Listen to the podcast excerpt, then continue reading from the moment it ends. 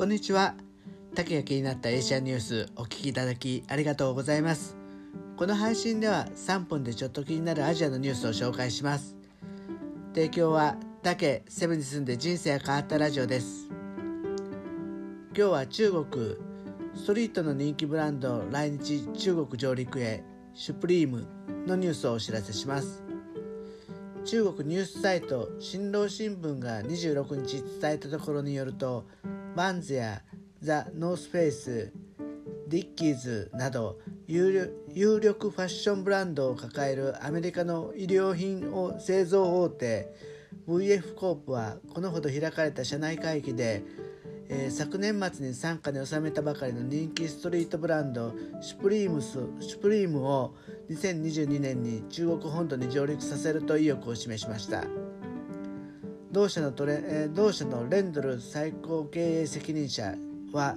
えー、中国はシュプリームの世界戦略世界展開において非常に重要な市場になると表明しました。新型コロナウイルスのパンデミックで国境をまたぐ往来が厳しく制限されてシュプリームの中国進出を遅らせていると説明しています。VF コープは昨年12月21億ドル約2287億円でシュプリームを買収しました。ただ同社が模倣したイギリスのシュプリームイタリアンやスペインのシュプリームスペインと知的財産権をめぐって訴訟で対立しています。海外進出はカナダと日本にとどまっています、まあ、このニュースを聞いて、えー、シュプリームは私ですらねロゴは見覚えのあるぐらいね進出し進出してるブランドだと思いました。アメリカにとってね政治対立のある中国も市場としてみれば大きなチャンスが広がる国なんですよね。